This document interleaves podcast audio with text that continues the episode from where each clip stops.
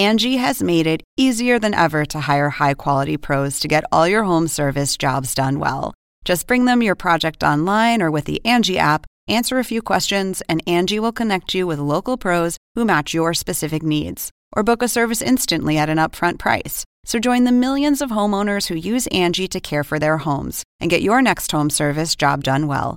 Download the free Angi mobile app today or visit Angi.com. That's A N G I.com. Welcome to an HBO podcast from the HBO Late Night series, Real Time with Bill Maher. Okay.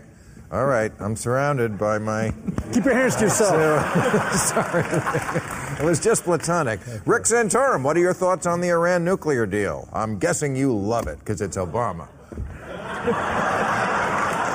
Whatever he does, you're good with. Violated the first principle you don't negotiate with terrorists. And we negotiated with a terrorist organization. Oh, Reagan did. At, well, you don't negotiate with terrorists. We Well, negotiated Reagan with did. we we didn't negotiate with terrorists. Isn't that your boyfriend? No, Reagan. we didn't negotiate with terrorists. Reagan never negotiated. No, you don't negotiate He with freaking admitted it on the air. We don't negotiate with terrorists. We What about Iran Contra? That wasn't negotiating with terrorists. That was cutting a deal. Uh, Reagan negotiated with terrorists. He also cut and ran. When the bombing uh, happened in Beirut in 83, George Bush, his vice president, went over there and said, This will not stand or whatever. And then we cut and ran, He as was wrong. we should have. He was wrong. Reagan was wrong? Yeah, he was wrong. Oh, my God. Look, this was this was a relatively new threat way back then, and and uh, you know radical Islam was on was emergent Okay, during that so time. the whole and he had a he had look he had a different he had a different uh, fish to fry. He had he had the Soviet Union that he was trying to destroy. so and the that's whole he- country That's where his attention Iran on. has to be just terrorists. The whole country of Iran. All those. Look, 80 it's not who the country is; it's who's running the country. That's right.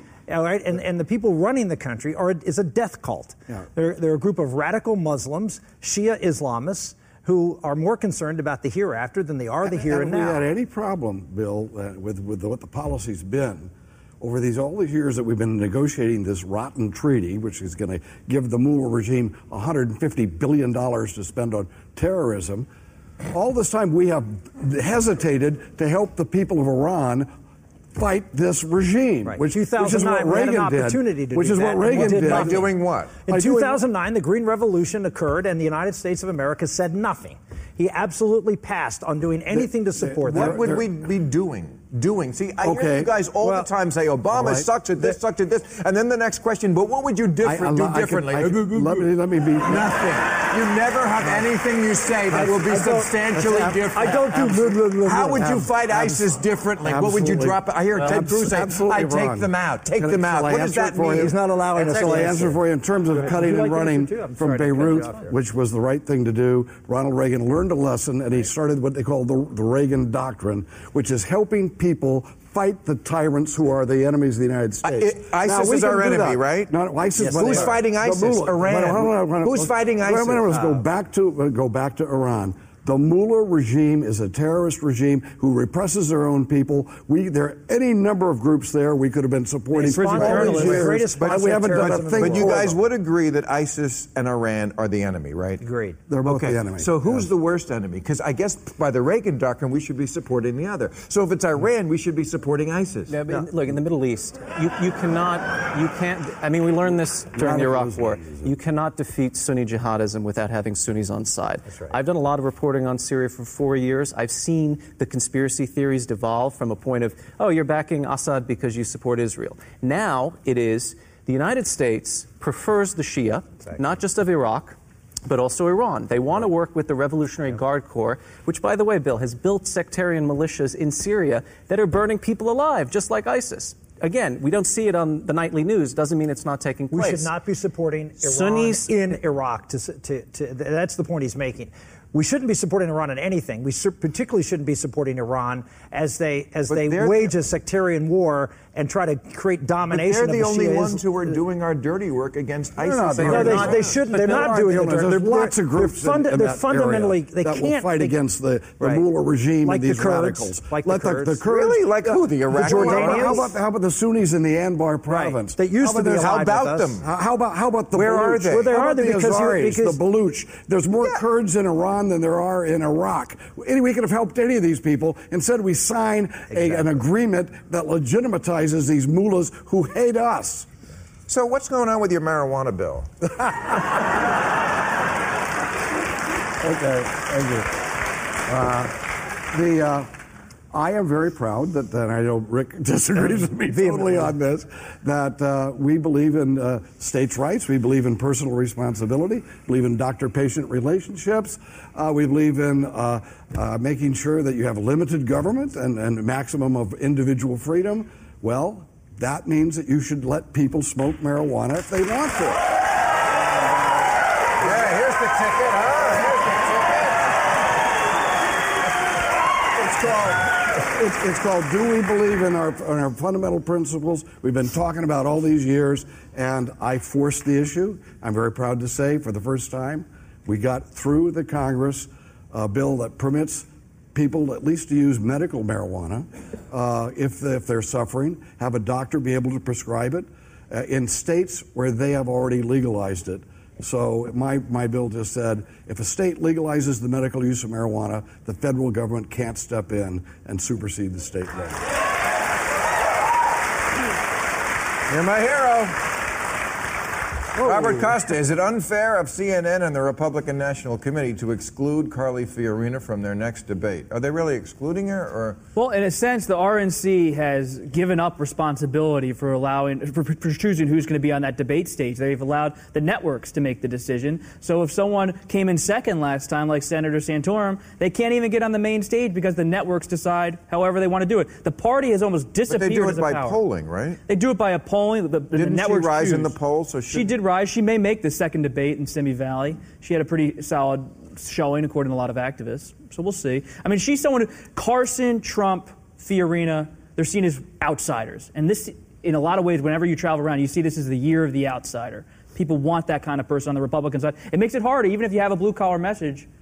Uh, you It, see it the, must the kill energy. guys like you who know how government works. When Donald Trump says things like, I would slap a 35% tax on Ford, as if a president can unilaterally levy Not, a yeah, you're not the CEO of the country. Yeah, No, it- it's be to God. crazy, right? Yeah, I mean, it's drive you crazy to hear people applaud that. The answer is yes to your, your question. Yeah. It drives us crazy. Okay.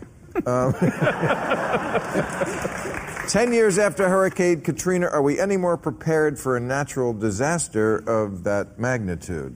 Well, I'm, I bet you we are to a certain degree. I mean, they did. They built up some levees there, didn't they? I'm, I'm hoping uh, we shipped shit tons of money down there. I must have done something, right? Can't all be for beads. Never. If you trust the government to do, if you trust the government's going to be doing a good job, well then, Well, but you just you think, can trust the government. But you just do think the government has a role in disaster relief, don't you? Yes, I do. Okay. So FEMA, which didn't work well under Bush, seems to be working better under Obama. I hope so. Well, good. Okay. Wendy, is the media tougher on female political candidates?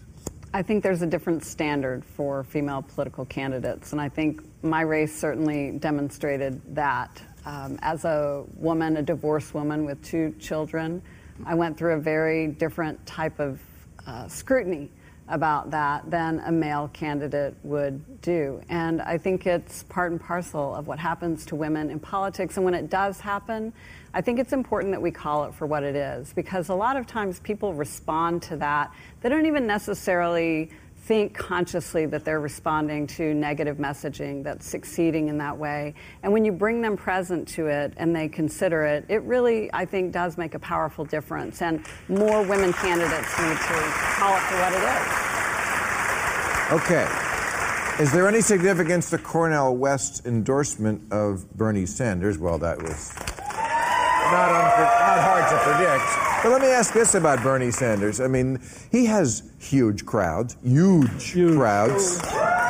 The media doesn't cover that nearly the way they do Donald Trump. Also, I noticed all Republicans are able to dismiss Bernie Sanders with one word socialist. Like, case closed. I don't have to argue anymore. He's a socialist. Social, social security is socialism, but would you campaign against that?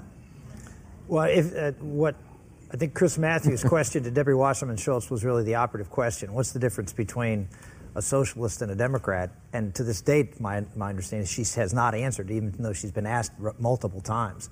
And the, and the truth is that the Democratic Party is uh, basically uh, a socialist party these days. Well, They've- well wait, they've wait a second. To the left. E- e- America and every Oh, you, tell me, you tell me the difference. What's the Uh, difference wait. between a Democrat and a socialist? Well, I wish the Democrats were socialists. Okay, well, okay. Tell me why they're. Tell me how they're not. Okay, I will. Tell me how they're okay, not. Okay, but but every Maybe Wendy can tell every modern country is a quasi-socialist country, including the United States. And again, you would not vote to repeal Social Security, would you? And if you wouldn't, then you are also quasi-socialist. No, just because their their programs.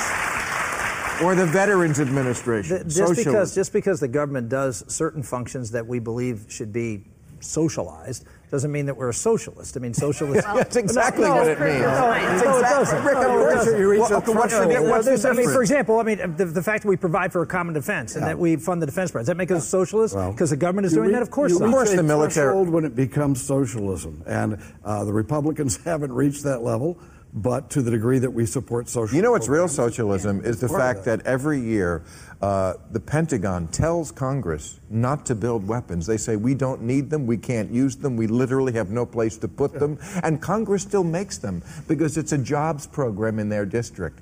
That's socialism. I, I agree with But that's the that's the good kind of That's like socialism because we're building isn't it? weapons. It's like corporate welfare. Yeah, It's different corporate standards that apply to corporations rather than anytime people. you buy a weapon system that you don't absolutely need for the defense, you're doing a disservice to the people. By the way, Bernie Sanders, we worked with Bernie. We did. He was he, he's a nice guy. He's, he's more than a nice guy. Right. He's a, He's a serious nice contender for the Democratic nomination. Yeah, he's a, he, This guy is running a real campaign. Yes, he is. Uh, he's connected. I have almost every college student I encounter is for Sanders. It's unbelievable. Well, let me, let me ask you.